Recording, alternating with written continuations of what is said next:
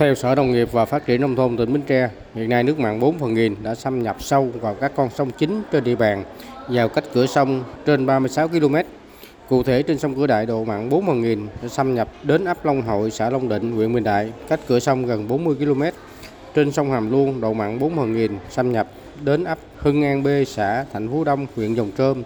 ấp Phước Lý, xã Bình Khánh, huyện Mỏ Cày Nam, cách cửa sông 33,5 km, sâu hơn cùng kỳ năm ngoái 1,5 km.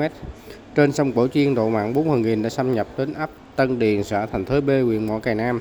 cách cửa sông 41 km, sâu hơn cùng kỳ năm ngoái 3 km.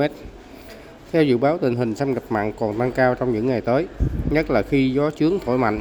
Trước tình hình này, các cấp chính quyền, các ngành chức năng và người dân tỉnh Bến Tre khẩn trương triển khai kế hoạch ứng phó với thiên tai, trong đó chú trọng công tác tuyên truyền vận động nhân dân trữ nước ngọt bằng nhiều hình thức để phục vụ sinh hoạt và sản xuất mùa khô năm 2023-2024. Thực hiện việc đào hố trải bạc, ngăn chứa nước trong ao hồ, mương vườn, đắp đập cục bộ từng khu vực, vận hành cống đập theo hướng ngăn mặn trữ ngọt, nâng cao khả năng đáp ứng nhu cầu dùng nước của hệ thống công trình thủy lợi.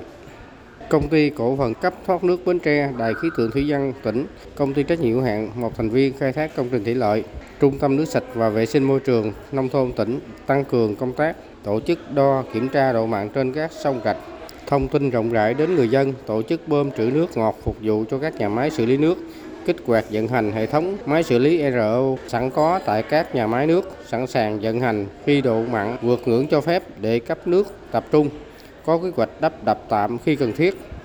Bến Tre là địa phương chịu ảnh hưởng của xâm nhập mặn nặng nề nhất dùng đồng bằng sông Cửu Long do có nhiều con sông lớn thông ra biển, hệ thống nước ngầm đa phần nhiễm mặn. Hạn mặn kéo dài không chỉ gây thiệt hại đến sản xuất mà còn gây ảnh hưởng đến sinh hoạt đời sống của hàng chục nghìn hộ dân do thiếu nguồn nước ngọt.